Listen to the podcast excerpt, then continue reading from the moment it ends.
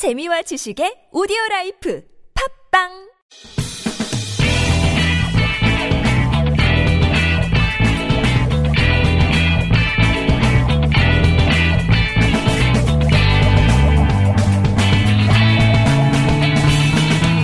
김어준의 뉴스 공장.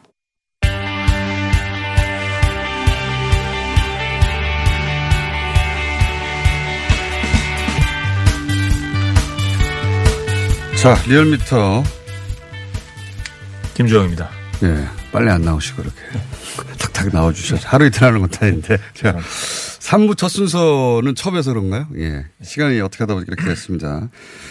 자, 어, 제가 이제 리얼미터 그 500샘플 조사는 네. 사실 발표를 안 되는데 네.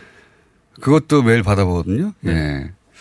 리얼미터 조사를 그렇게 매일 본 지가 10년 넘은 것 같아요. 10년 넘었는데 최근만큼 매일매일 이렇게 격차가 큰 건 처음 본것 같습니다. 뭐 이제 이제 선거도 다가오고 하니까 선거도 나오고 코로나도 나오고 코로나도 그리고 코로나 예.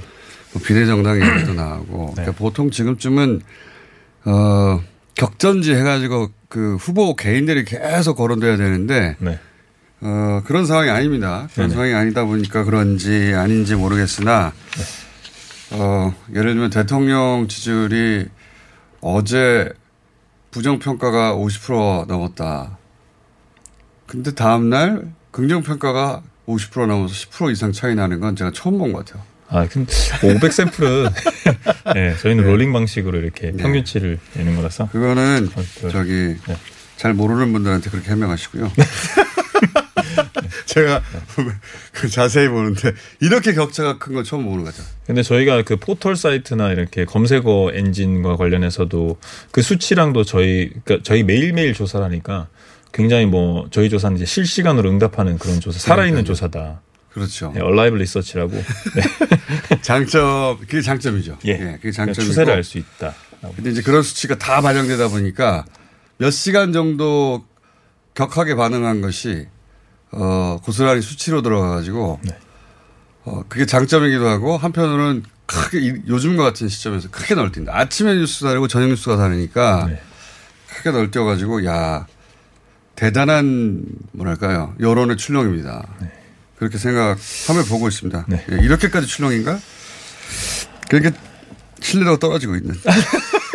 근데 저희가 이제 조사가 네. 좀 전에 말, 말- 어제 발표했던 뭐 아렌서치나 그리고 갤럽 조사만 해도 저희랑 뭐 비슷한 추세를 네. 가고 있고 대통령은 상승 추세인 건 네네네. 분명합니다. 전체적으로. 네. 예.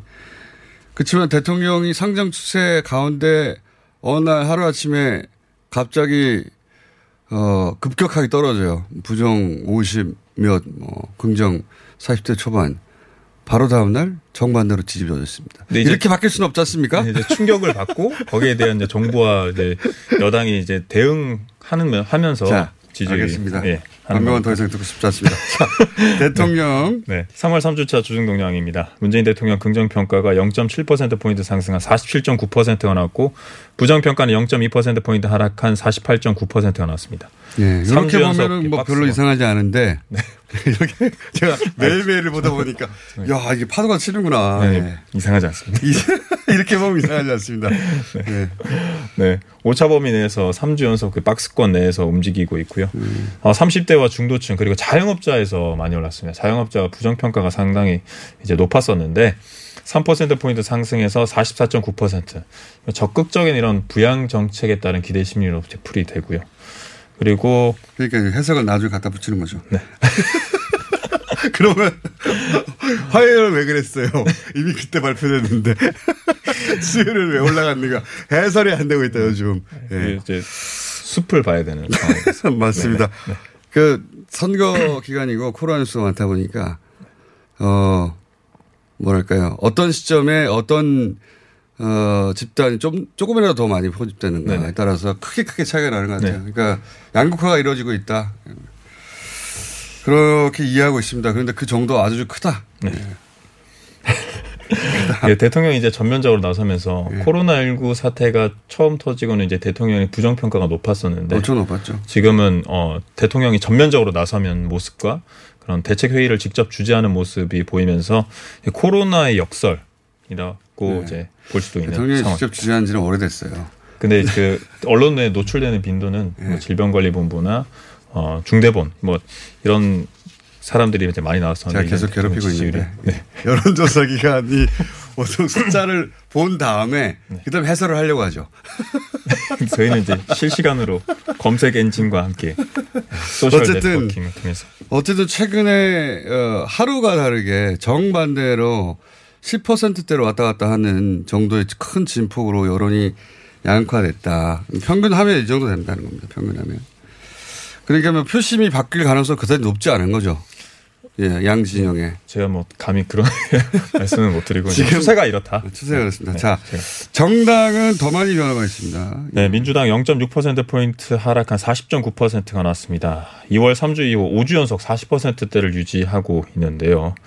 어, 통합당, 미래통합당 같은 경우는 3%포인트 상승한 35.1%가 나왔습니다. 보수층의 결집이 굉장히 두드러졌습니다. 68%가 나오면서 민주당과 격차가 5.8%포인트 차로 창당 이래로 최고치를 기록했습니다. 뭐 선거가 다가가니까 그런 점도 있고 네. 정당도 아까 대통령 지지율처럼 예, 진폭이 크더군요. 네. 그건 뭐 이미 얘기했으니까. 얘기, 얘기했으니까. 제가 아, 전체적으로는 네. 격차가 줄어드는 건 분명합니다. 예. 그거는 이제 한 번, 두 번 정도니까요. 예, 그걸 이제 평균을 내면 사안에 따라서 이제 평균을 한번 내면 틀때 10%니까요. 그게 아닙니다. 공장장님. 내가 숫자를 봤는데 뭘 아니라 그래요. 그500 샘플은 이제 저희가 조사하는 거에서 그냥 하나의 그냥 샘플 단위니까요.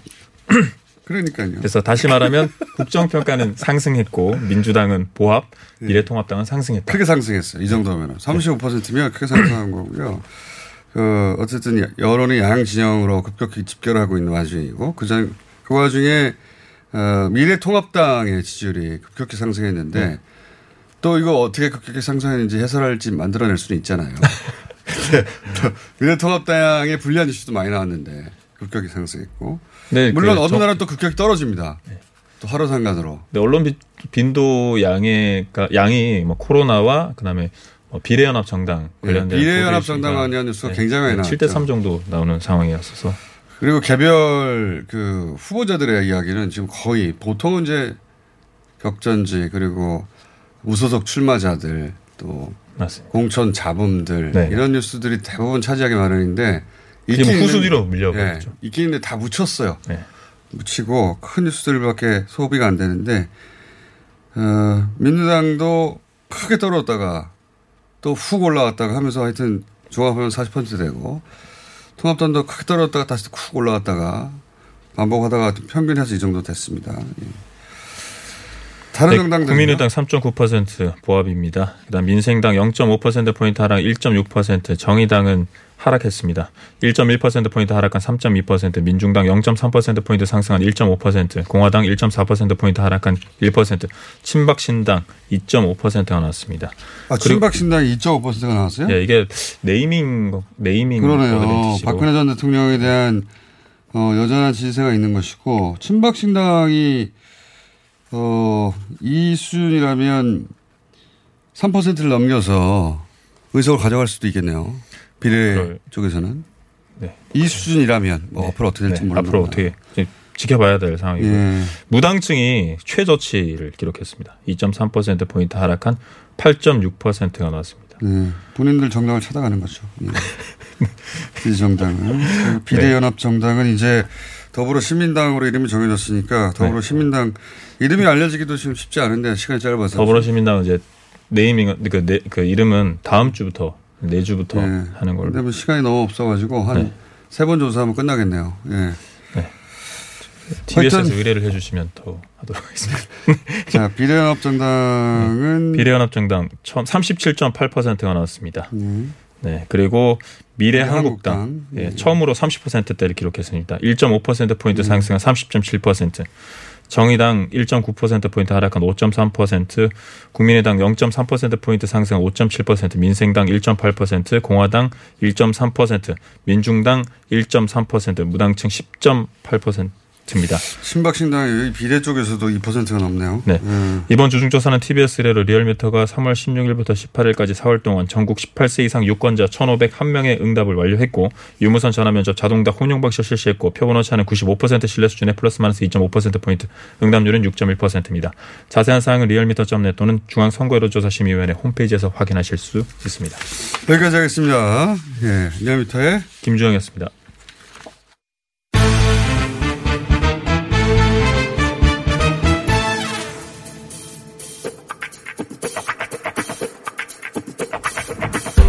자, 민생당 시간입니다. 박지원 의원 전화 연결됐습니다. 안녕하십니까? 네, 안녕하세요. 박지원입니다. 예. 목포 계십니까? 네, 목포에서. 어제 그 주말부터 계속 그 뉴스가 왔다 갔다 했는데 이거부터 여쭤볼게요. 민생당의 어, 비례연합정당 이제 더불어 시민당이죠. 민생당이 더불어 시민당 참여를 하고자 하는 의원들과 아 그것은 안 된다고 반대하는 그 바른미래당계가 격돌했어요. 기- 어, 결과가 어떻게 됐습니까? 우리 당만 격돌하는 게 아니라 예. 어, 민주당이니 미래통합당이니 전체가 격돌하고 있는데요. 지금 뭐 진돗개 11마리하고 세파트 11마리 축구샵 하면 누가 이기겠어요? 어떻게 됐습니까? 그래서 엑스판 되는 거 아니에요? 그런데 어떻게 됐든 민생당도 비례연합당에 참여하자고 하는 의원들은 대개 다 참여하자는 거고. 의원들은 예. 그리고 그래서 어- 어제 그제 의원총회에서도 어, 그걸 의결을 했어요. 예. 그런데 이제 지도부에 에, 몇 분들이 반대를 하고 있기 때문에 아직 뭐 결론은 나지 않았지만은 잘 봉합되지 않을까 그렇게 생각합니다. 근데 이제 김정아 바른미래당계인 김정아 공동대표 결국은 손학규 대표의 뜻이라고 봐야 되는데 선관위에는 김정아 대표 이름이 등록돼 있기 때문에 김정아 대표가 도장을 찍지 않는 한 이게 그 당에서 결정된 당론이라고 볼 수 없어서 어 뭐랄까요? 현재 의원들이 여기 더불어시민당에 참여하자 더불어시민당으로 결정됐습니다. 더불어시민당에 참여하자고 결정한다 하더라도 그게 당론으로 결정되지 않았는데 공식적으로 저쪽에서 받을 수도 없는 거 아닙니까? 시간도 없는데. 어떻게 됐든 지금 현재 뭐 옥세를 가진 에, 김정아 대표가 뭐 심지어 옥세를 내가 가지고 있으니까 안 된다. 예. 라고 반대를 하고 있다 하면은 어, 더 많은 조정이 필요하겠지만 문제는 민주당에서도 더불어신당에 에, 함께할 생각이 없는 것처럼 나타나고 있기 때문에 도대체 뭐가 뭔지 모르겠습니다. 시간이 없지 않습니까? 오늘이 그렇죠. 목, 시간이 없죠. 예. 목금 토면 공심이 들어가서 아마 일요일이면 끝날 텐데 요 3, 4일 사이에 뭐 물리적으로 가능할까 싶은데요. 물리적으로 불가능할 것 같습니다. 그렇죠. 물리적으로. 너무 결정이 늦어져서 예. 하고 싶어도 더군다나 김정은 공동대표가 하루 이틀 사이에 옥세를 내놓고 포기하지 않을 것 같고. 뭐 어떤 극적 타결을 지금 현재는 어 뭐 가능성을 배제할 수는 없지만은 예, 어려워지고 있다. 제가 이렇게 중앙 정치에서 좀 멀리 예. 목포에서 바라보니까 어렵다. 저는 음. 그렇게 느껴집니다. 현실적으로. 예. 예, 의원님은 진작부터 여기 어, 비례연합 지금 현재 더불어 시민당에 참여하는 게 좋다고 주장을 하셨지만 현실적으로 보니까 좀 어려워지고 있다. 저는 맨 처음부터 예. 어, 비례 한국당이 창당돼서 꼼수는 때로는 정수를 이길 수 있다. 어떻게 됐든 보수에게 제1당을 넘겨서는 국회의장이나 상임위원장 그리고 특히 문재인 대통령의 후반기 국정 문제가 있기 때문에 4 플러스 1 정신을 살려서 해야 된다라고 했는데 제 역부족인 것 같습니다. 알겠습니다. 워낙 이제 어, 세 당이 급하게 합쳐져서 이게 여러 가지 어렵긴 한데 어려울 것 같긴 한데 적어도 그 선대위는 출범하고 선거를 치러야 되니까요. 예. 공관위도 꾸려서 비례 후보도 내고 기타 등등 꼭 해야 되는 절차가 있고 그게 다음 주 수요일 후보 등록이니까 일주일밖에 안 남았는데 이게 될까요, 잘? 안 되면 뭐 다 물에 빠져 죽는 거죠. 예. 저는 되리라고 봅니다. 왜냐하면은 지금 현재 문제가 되는 게 예, 더불어시민당에 참여하느냐 안 하느냐 이런 문제가 있는데 저는 뭐 그게 결정 안 되더라도 공관위 구성해서 또 자체 비례 후보를 낼 거 아니에요. 예. 그런데 문제는 지금 리얼메타도 어, 1.6%라고 하는데 비례대표 내에서 한석이라도 될까요? 지금 현재 기준으로는 쉽지 않습니다. 그렇죠. 여론조사상으로는. 예. 그러니까 정치적 명분도 그렇고 현실적 실리도 그렇기 때문에 저는 참여가 바람직하다고 하는데 어떤 경우에도 하지 않겠다고 하면은 옥새 가진 사람이 하면은 그만이죠 뭐 예. 시간은 없고 이런 상황이라면 비례 후보를 받아서 비례 후보를 내지 못할 수도 있는 거 아닙니까? 시간이 없어서. 글쎄요 그건 뭐 물리적으로 어, 그럴 수도 있겠지만은 거기까지야 가겠어요? 자체 비례 후보가 어, 당선되든 또는 에, 더불어시민당에 에, 합류를 하든 어쨌든 양당 간의 결정은 날 것이다. 예, 우리 결정을 내야 되죠. 이제 시간이 없어서. 그렇죠. 예. 시간이 없죠. 예. 그러니까 이 어, 공심 과정이라는 것도 뭐 10분 만에 끝나는 게 아니라 며칠 그렇죠. 걸리니까요. 예. 그것만으로도 이거는 어떻게 보십니까? 한선교 이거 그 여의도의 큰 화제인데 한성교 대표가 미래 한국당을 본인의 뜻대로 어, 이끌고 가고 있고 미래 후보자들도 미래 한국당 뜻대로 그러니까 미래 통합당에서 보낸 메시지대로 하지 않고 뭐 약간의 타협이 있을 것 같습니다만 이렇게 되면은 총선 이후에 그냥 미래 한국당이 자기들 뜻대로 갈 수도 있는 거 아닙니까? 그렇게 봤습니다. 저는 처음부터 예. 어, 한성교 대표는 박근혜 아바타 아니에요? 예. 그, 그- 그건 모르겠습니다. 저는. 예. 아니 친박 석약인 건 분명하죠. 출마 설명을 하면서도 어, 박근혜 대통령을 생각해서 국회 본회의장에서도 눈물을 흘렸단 말이에요. 예. 이런 분위기 때문에 제가 딱 집어서 얘기는 하지 않았지만은 한성교 대표의 태도가 굉장히 달라질 것이다. 지금 그런 말씀 황교안 하셨죠. 대표는 친박과 비박 사이에서 춤을 추고 있는 거예요. 경우에 따라서는 이리 가고 경우에 따라서는 저쪽으로 가고 이제 물론 당 대표로서 통합을 시도하는 그런 방법이겠지만은 한성규 대표로서는 철저한 박근혜 옹호론자이기 때문에 전 처음부터 좀 이상하다 하는 음. 정도의 방송에서 언급은 했지만은 진짜 이렇게 노골적으로 나올 것은 몰랐죠. 근데 이렇게 정당이 이미 독립적으로 후보를 내고 당선자를 내고 난 다음은 다음부터는 당을 해산하고 요구한다고 해서 저절로 되는 게 절대로 아니지 않습니까? 저는 예 그렇게 되지 않을 것 같아요. 그렇죠. 예. 문제는 그 비례 정당이라고 하는 것은 제명을 안 해주면 못 나가거든요. 그렇죠. 예 그렇기 때문에 저는 한선교 대표는 예, 즉 에, 비례 한국당은 어떤 의미에서 보면은 총선 끝나고도 친박 예.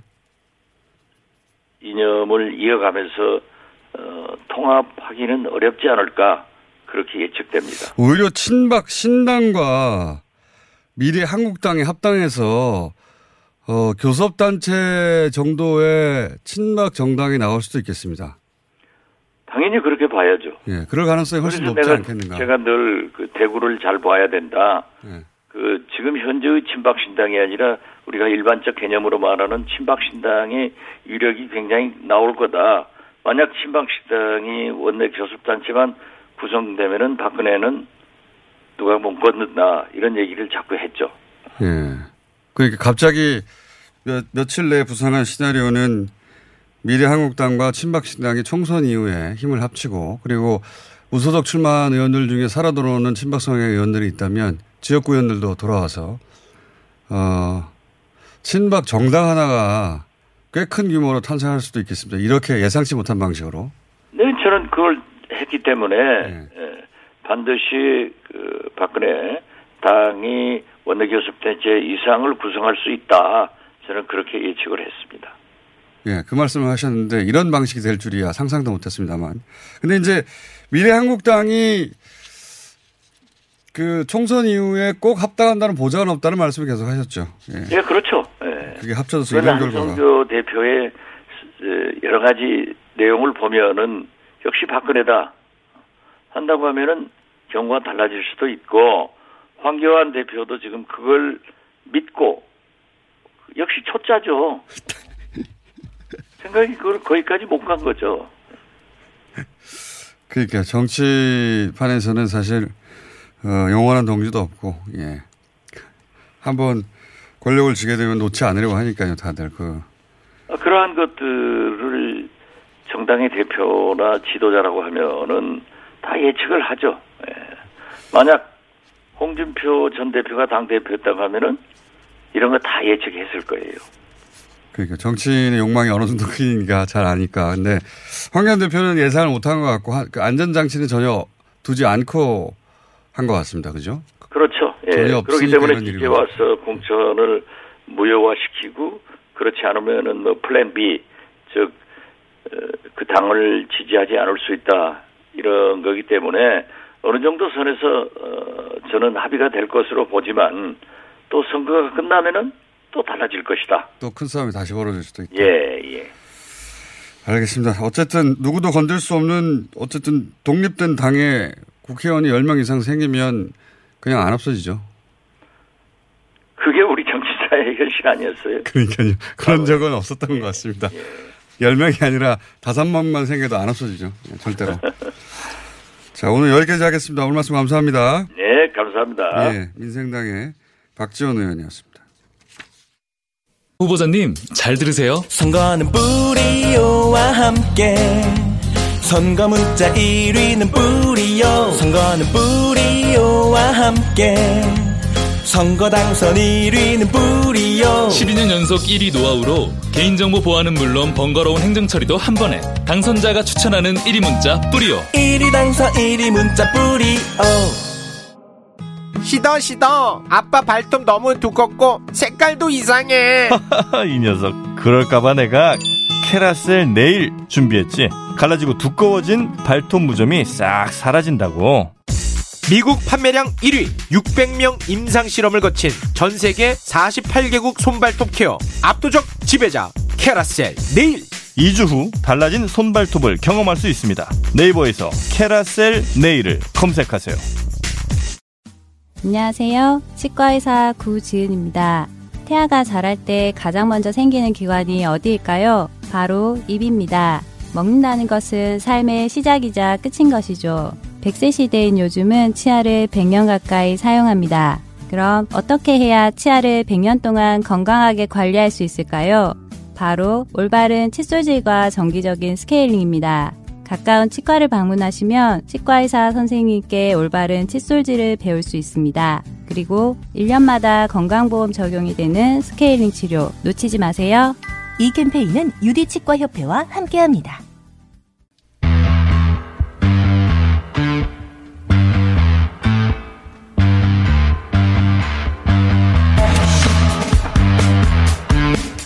자, 어, 총선이고 또 코로나 뉴스가 많지만 또 짚고 넘어가야 될 건 짚고 넘어가야 되니까 국토교통부 박선호 1차관 스튜디오에 다시 모셨습니다. 안녕하십니까. 네, 안녕하세요. 매주 모신다고 해놓고 예, 큰 사건이 나가지고 큰 사태가 나서 한동안 못 모시다가 어, 공시 가격이 이제 올라가면 내일 세금이 늘어나는 사람들이 있다 보니 이 관련 뉴스들이 많이 나와서 네. 그거 하나 여쭤보고 또 간만에 모신 김에 지난번에 어 그 아파트 분여회 같은 곳에서 예, 끼리끼리 담합해가지고 이 가격 이하로는 절대 내놓지 못하도록 주변 부동산을 압박하고 그래서 어, 시장을 교란하는 행위에 대해서 어, 경찰과 공무원들을 대, 대거 투입해서 잡아내겠다.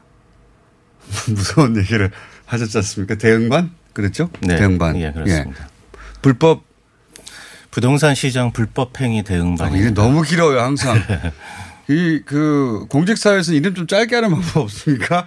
보통 이렇게 이름을 외울 수 없을 정도로 길게 하니까. 예. 예. 하여튼 대응반. 예. 네. 대응반. 어, 활동을 했을 거 아닙니까? 결과가 예. 언제 나옵니까? 예, 그렇습니다. 그 검찰, 경찰, 국세청, 뭐 금감원 예. 직원들까지 아우, 다 같이 해서 다. 한 자리에 모여 있습니다. 한 자리에 모여 있 예, 예. 무서운 분들 다 모였네. 저희가 그 설치하고 난 다음에 예. 그 신고 제보가 쇄도하고 있습니다. 지금 160건 이상이 입건이 되어 있는 상태고요. 이미 입건이 160건이요. 예, 예. 그래서 저희가 구체적으로 예. 그 좀 신빙성이 높다고 판단되는 증거 위주로 해서 예. 우선적인 조사 대상을 추려서 조사에 아, 이미 착수를 너무 했습니다. 많아서 추려서. 예. 예. 아마 그 다음 달에는 그 조사 결과를 수사 결과를 다음 발표할 수. 있을 거라고 예. 생각하고 그러니까 있습니다. 구체적으로 이제 뭐 말들은 많고 TV에 시사 프로에서 가끔씩 고발성으로 보도는 있었는데 그렇죠. 그 네. 아파트 분여회 같은 것을 중심으로 해서 어떻게 아파트 값을 담합해서 끌어올리는지 네. 수사가 됐으니까요. 취재가 아니라 네, 차원이 그렇습니다. 다르죠. 그러면 아주 구체적으로 이런 식으로 아파트 값을 담합했고 그것이 어떤 처벌을 받는지 이제 첫 사례가 나오겠네요. 아주 자세하게. 예, 저희가 철저하게 조사를 해야 되고요. 네. 또 그런 것들이 이른바 범죄 구성 요건에 잘 해당되는지 법리적인 검토도 네. 잘 하려고 하고 있습니다. 무서운 곳이 다 모였기 때문에 경찰, 국세청 또 어디라고요? 검찰도 있습니다. 검찰. 예. 사람들이 제일 무서워하는 것들이 다 모여가지고 예. 알겠습니다. 대형만 결과는 다음 주에 나온다. 예. 다음 달. 예. 아 다음 달. 예. 아파트 분여 결과는 나중에 나오겠지만 아파트 분여회가 많이 관련됐겠죠? 예, 뭐, 뭐 분야라고 말씀드리니까 뭐 좀- 주민회, 혹은 분여회 뭐 여러 가지 이름 주민들끼리 예. 에, 일각에서는 보면은 모여서 또는 오프라인으로 온라인으로 또는 뭐 게시글을 통해서 뭐 다양한 방식이 있는 것으로 파악되고 예. 저희가 한. 달여 전에 네. 이 자리에서 이제 활동을 중지하시는 게 좋겠다고 말씀드렸는데 예. 결과가 나오겠습니다. 예, 그런 담합은 어, 끝까지 조사해서 반드시 막아내겠다 앞으로 네. 이렇게 말씀하셨고 자 공시가격으로 이제 돌아와서 공시 가격 이게 이제 서울 어, 강남 등지의 아파트 공시 가격이 크게 올라서 안 그래도 어, 서민들이 죽겠는데 세금이 크게 늘어나서 큰일 났다는 식의 보도들이 있어요. 이거 설명 좀 해주십시오. 예, 대다수의 중산층, 서민층과는 크게 관계가 없는 얘기라고 말씀을 먼저 드려야 될 것 같습니다. 왜 그렇습니까? 예, 우리나라에 아파트를 비롯한 공동주택 1,380만 채의 공시가격을 매기는 건데요. 예. 그 중에서 95%에 해당하는 예. 주택이 9억 원 미만의 주택입니다. 아, 이 9억 원 미만의 경우에는 저희가 통계를 발표했는데 1.9%만 올랐습니다. 작년에 비해서. 아 1.9%. 예. 나머지 5% 9억 네. 원을 넘는 고가 주택의 경우에는 주로 이제 서울 중심으로 그렇겠죠. 분포되어 있습니다. 강남 일대겠죠. 약 20% 정도가 올랐습니다. 근데 아. 20% 오른 것이 실제로 작년 한 해 동안 그 아파트 가격 상승 폭이 컸었고요. 그렇겠죠. 또 하나의 이유는 어, 그동안의 공시가격 제도가 좀 미흡하게 운영된 그렇죠. 측면이 있는 것이 실제 거래가하고 저가 주택의 경우에는 오히려 시세에 비해서 공시가격이 많이 매겨져 있고 어, 그렇죠. 또 시세가 빨리 오르고 최근에 집값이 많이 오른 고가 주택의 경우에는 현실화율이 떨어져 있었던 어, 문제가 있습니다. 그렇군요. 요번에 이것을 교정을 하는 작업을 음. 했고요. 그러니까 또- 오히려 그 싼 집에 사는 사람들이 상대적으로 비싼 어, 높은 비율의 세금을 냈던 거예요. 예, 실질적인 세 부담이 더 컸다라고도 볼 수가 있습니다. 알겠습니다. 그걸 바로 잡았다. 예. 그리고 전체의 공동주택의 5% 정도만 해당되고, 예. 예. 그 중에서도 한 20여 퍼센트 정도만 상승한 것이지, 어, 9억 원 이상, 9억 원 이상에 살면 잘 사는 거죠. 예, 우리나라 최상위 5%에 해당하는 주택이라고 보시면 되겠습니다. 알겠습니다. 실제 통계로 그렇군요. 네. 그러면 당연히 한 15억 이상 정도가 되면은 더 많이 올랐겠네요. 예, 한 25% 정도 상승한 것으로 나와 정도. 있습니다. 그러니까 퉁쳐서 30%라고 말하는데 이건 사실이 아니군요. 30% 이상 오른 거는 그럼 얼마나 됩니까? 전체 호수, 호수에. 주로 이제 30억 원이 넘는 30억 원. 초고가 주택의 경우에 어. 30% 정도가 넘었는데요. 30%. 그건 아마 1% 정도 대가 아닐까 싶습니다. 근데 여기 사시는 분들이 주로 기사를 쓰시는지 그 기사들은 다요 예. 기준으로 나와가지고 예. 예, 예. 그 시세가 한 26억 원 정도 되는 예. 그 집의 경우에 어 금년도에 내야 될 재산세하고 보유세를 합한 그 재산세하고 종부세를 합한 보유세의 총액이 한 1,600만 원 정도 어. 되거든요. 근데 이 경우에도 10년 이상 보유를 하고 있거나 또 목적이 나이가 난- 60세가 넘는 분들에 대해서는 종부세 세액 공제들이 들어가게 됩니다. 그러면 최대 70%까지 종부세 부분에 대해서는 세액 감면이 되기 때문에 70%를 깎아줘요? 예, 종부세 부분에 대해서는 네. 깎아주기 때문에 그 부분의 부담은 좀 줄어들 수 있습니다. 그러니까 다만 연령이 높거나 예. 10년 이상 살았다면 예, 예. 근데 제일 문제가 되는 것은 이제 다주택자 분들인데요. 아. 다주택자 분들에 대해서는 종합부동산세가 이제 누진과세가 되기 어. 때문에 이 부분들의 세부담은 굉장히 많이 늘어나는 것이 사실입니다. 상당한 부담을 느끼실 거예요. 그래야 하는 거 아닙니까? 예, 예. 그래서 다주택자라는 건 아파트가 고가 아파트가 여러 채 있는 분들이 세부담이 점점 크게 늘어난다는 거죠. 예, 그렇습니다. 그렇게 해주세요. 한세 채가 있는 분 기준으로 보면은 예. 어, 한 70억 정도 아파트 가격 총액이 예. 한 8,500만 원 정도의 보유세를 금년에 재산이 내셔야 됩니다. 70억인데요. 예. 그렇습니다. 자, 더 올려주셔도 좋겠습니다. 근데 방법은 있습니다. 어떻게 해요? 집을 어, 이게 그 보유세라는 것이 금년도 6월 1일 기준으로 그 집을 갖고 있는 분한테 매겨지는 부과가 아, 되는 거기 6월 때문에 이전에 팔라는 얘기네요. 예, 6월 이전에 그 다주택자분들이 주택의 일부를 매도를 할 경우에 세부 담을 줄일 수가 있고요. 더더욱이 작년 12월 16일 부동산 대책을 통해서 그 다주택자 양도세에 대한 한시적인 중과 유예 조치를 발표했기 팔라, 때문에 팔라, 팔라 하는군요. 예, 그. 이전에 매도를 하게 되면 양도세와 아, 보유세를 같이 좀 줄일 수 있는 측면이 분명히 있습니다. 가지고 있는 것보다 파는 게 훨씬 이득이다. 네. 세금 관점에서는 그래요? 70억 정도면 그럼 세금 얼마 낸다고요? 8,500만 원 정도 되는데요. 1억 정도 되네요. 네. 집 팔아야죠, 그럼 뭐. 제 말은 한 20억, 25억짜리 아파트 세 채 이렇게 갖고 있지 말라는 거잖아요. 네. 예, 거주 목적으로만 가지고 있고 그게 이제 본인의 선택으로 가지고 싶다면 가지는 건데 세금은 그만큼 내라. 그런 그렇습니다. 거 아닙니까? 예. 네. 이게 보유세가 그렇다고 우리나라 다른 나라보다 더 높은 것도 아니잖아요. 예, 상대적으로 낮다고 말씀드릴 수 있습니다. 우리나라의 집값 대비 보유세 실효세율이라 그러는데 그게 한 0. 아, 어, 1.6% 정도 되는데요. 네. 음. OECD 평균이 한 0.4%. 아. 뭐 미국의 경우에는 1%가 넘고요. 음. 뭐 거래세, 취득세 같은 것들을 비교적 높게 매기고 있는 나라에 있어서도 보유세 부담은 한 0.5% 이상은 대부분 되는 것으로 저희가 어, 파악을 우리가 하고 있습니다. 가장 낮은 수준이고요. 예, 네. 그리고 여러 가지 이제 공제제도가 또 함께 들어가기 때문에 부동산 관련된 세금이 뭐 global standard에 비춰봤을 때 절대적으로 높다라고 말하는 것은 좀 사실과 다릅니다. 오늘 어, 확인한 두 가지는 그 대응반 예. 입건이 100건이 넘는다는 사실 널리 알려드리고요. 예. 이 대응반을 계속 운영되는 거죠? 잠시 하는 게 예, 아니라? 그렇습니다. 앞으로 항구적으로 상시 적으로 상시적으로 계속. 네. 예. 아파트 담합하면 힘들어지겠다. 텔레파시 같은 걸로 해야 될 것 같아요. 앞으로 그런 분들은.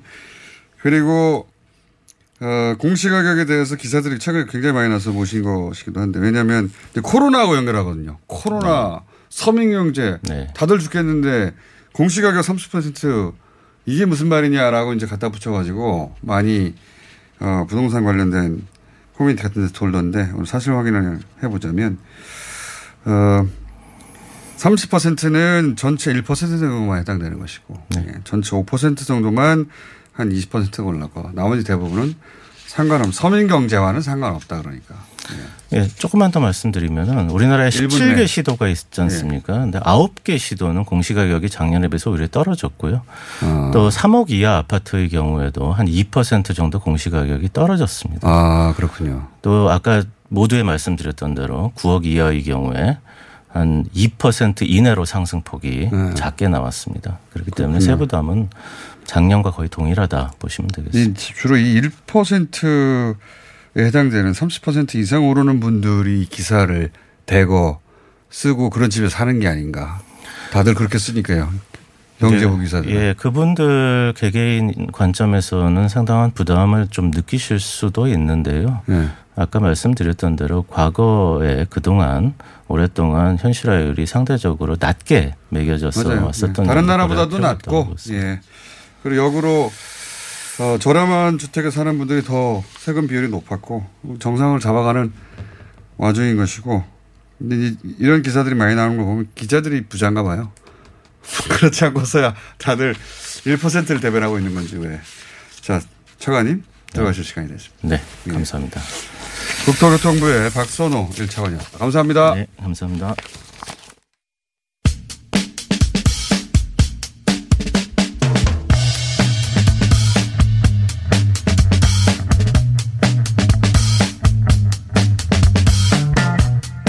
자, 미국 대선, 예, 그 결과에 따라 한 번 더 상황에도 큰 영향을 미친 미국 대선 짚어보겠습니다. 민주당, 공화당 대선 후보 경선 계속 이루어지고 있죠. 최근 3주간 경선 결과 한번 짚어보겠습니다. 미주 한인 유권자연대 김동석 대표 전화 연결됐습니다. 안녕하세요. 네, 안녕하세요. 어, 저도 그 외신을 보긴 봤는데 거의 이제는 조 바이든이 승리했다 이렇게 봐도 좋은 거 아닙니까? 네, 그렇게들 사실 어제 선거가 어제 선거에 전문가들이 집중됐던 거는 어그 버니 샌더스가 아그 해생할 가능성이 있겠는가를 보는 거였었습니다. 네. 아시다시피 어제 세 군데 중요한 곳이죠. 세 군데서 특히 플로리다가 어제 그렇죠. 근데 조가 압승을 거둬 가지고 폐색이 짙어졌다. 그리고 음. 그 조의 그 바이든의 대세론이 사실이 됐다. 이제 음. 그렇지 않아도 버니 샌더스 캠프에서 저 이메일을 받았습니다. 예.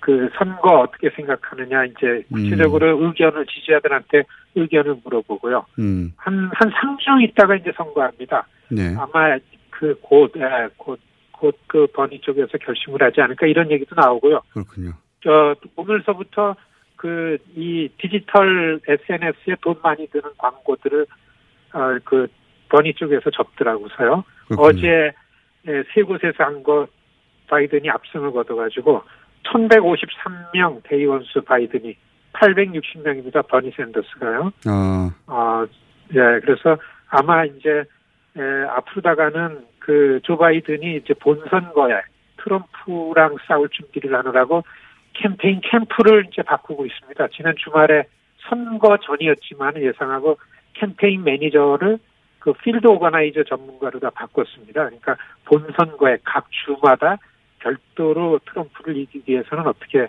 캠페인을 해야 되길지에 여기에 전문가로 그 캠페인 매니저를 바꾸는 거 보면은 이제는 에, 예비 선거에서의 그 조 바이든 단독의 무대가 되겠다 이렇게 보여집니다.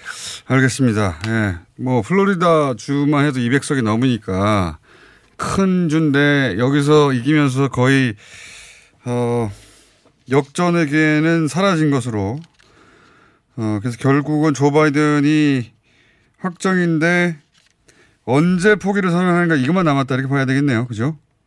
그렇죠. 어제 사실 플로리다, 애리조나는 민주당 내 유권자에서 남미계 히스패닉이 다수였습니다. 그런데 음. 에, 그 버니 샌더스가 졌죠. 버니 샌더스의 전략 지역이라고 해도 틀리지 않았는데 네바다 생각하면 맞습니다. 그런데 플로리다, 애리조나에서도 거의 뭐 double score 차이에 알겠습니다. 1을 벌리면서 조 바이든이 이겼죠. 알겠습니다. 이 코로나 관련해서 이 선거의 관점에서 코로나 관련 이야기를 좀 해보자면, 어, 뭐 우리나라도 마찬가지입니다만 미국에서도 뭐 유럽에서도 마찬가지고 전 세계가 어, 코로나 관련 뉴스가 탑을 차지하고 있지 않습니까? 계속해서. 그렇습니다. 어, 미국도 마찬가지던데.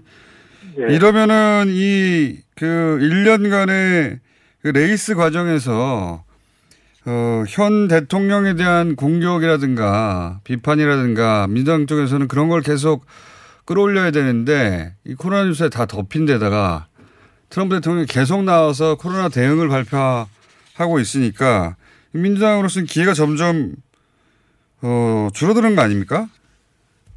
어, 이 선거 과정을 놓고 보면은 그 도전하는데 민주당 쪽이 좀 불리하다고 볼 수 있죠. 사실 그렇죠. 1년 내내 선거하는 과정에서 백악관을 탈환하려고서 어, 많은 것들을 내놓으면서 이제 집중을 시켜나가고 이러한 면이 있는데요. 예. 근데 이 위급한 상황이 오니까 아, 모든 그 시민들 시선이 현직에 꽂히잖아요. 그렇죠. 어, 그렇기 때문에 그 어느 때보다도 지금 트럼프 대통령 리더십이 과연 괜찮은가라는 거에 아주 시험대에 올라 있는 거죠. 만약에 이 겉으로 보기에는 맞습니다. 예 기회로 보기에는 현직이 유리할 것 같지만은 지금 아주 겨우 이제서야 어제부터 트럼프 대통령이 좀 달라졌습니다. 신중하고 말수도 좀 적어졌고 왜냐하면 이게 간단치 않구나. 그렇죠. 요즘에 대통령 리더십이 자꾸 도마에 오르는데 저 미국의 한인들 요즘 신났습니다. 왜냐하면 왜 신났습니까? 뭐 당연히 한국 대통령하고 비교가 되니까. 아, 그렇게 미국 언론에서 계속 문재인 대통령하고 트럼프 대통령하고 비교하니까 그렇죠. 다른 것들은 비교해도 뭐 할 수가 있는데 이- 그 리더십의 차이가 많이 난다 이런 얘기가 많이 나오죠. 트럼프 대통령 처음에는 그 최근까지 국가 비상사태 선포할 때까지 내가 다 할 거다 날 따라라 안심하라 통제되고 있다 뭐 어느 날 갑자기 거짓말처럼 사라질 거다 이렇게 큰 소리로 해왔었습니다. 그런데 이 참모들은 이렇게 얘기를 안 했다 그래요. 그런데 예, 이렇게까지 오다가 그 이런 게 미국에서는 지난 그 며칠 한 일주일 사이로 천 명 단위로 늘어나지 않습니까? 아, 지금 예, 거의 뭐 6천 명 이상이 되고 사망자가 100명을 훨씬 넘었으니까 이제 겁이 났죠. 오늘 아침 이제 백악관에서 어디 안 나가고 다른 거 유세 같은 거 다 중지하고서 여기에 집중하겠다. 음. 문재인 대통령한테 배울 거는 전문가 참모들을 앞장 세우는 거다라고 해가지고 오늘부터 달라진 게 그 태스크포스의 전문가들을 데리고 나와가지고 기자회견을 합니다. 음, 그렇군요.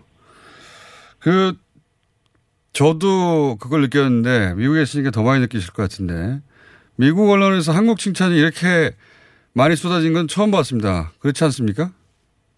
그렇지 이게 그런 효과가 큰 게 처음에는 참 죽음이었습니다. 가장 그 진짜 앞에 안 보이는 상황이 한국이었었는데 네. 한국 옆에 한국. 네, 그래서 한국 뭐 입국 금지 시키니 뭐 굉장히 좌불안석이었었는데요. 야, 이 한국이 이, 이 철저하게 에, 그 변하지 않는 메시지와 아 그리고서 이게 이제 이쪽 저 뉴스 채널에 나오는 얘기들입니다. 어떻게 해서 그 어 그리고 그 끝까지 예, 끝까지 추적해가지고서 어 이 일관되게 그리고 검사 시스템을 어제 그 트럼프 대통령 기자회견에 이제 오늘 한 두 시간 전에 상원에서 통과됐는데요. 검사를 무료로 한다. 아, 한국처럼. 예. 예, 다 한국을 기준으로 해서 계속 얘기하고 있더라고요. 한국처럼 해야 한다고. 그렇죠. 그전에는 공장장께서도 걱정한 건 미국에서는 뭐 돈이 너무 많이 든대요. 보험이 있어도 뭐 200만 원이 든대 그러셨잖아요. 예. 시간이 다 됐습니다, 대표님. 또 연결해야 되겠습니다. 감사합니다. 안녕! 네, 안녕.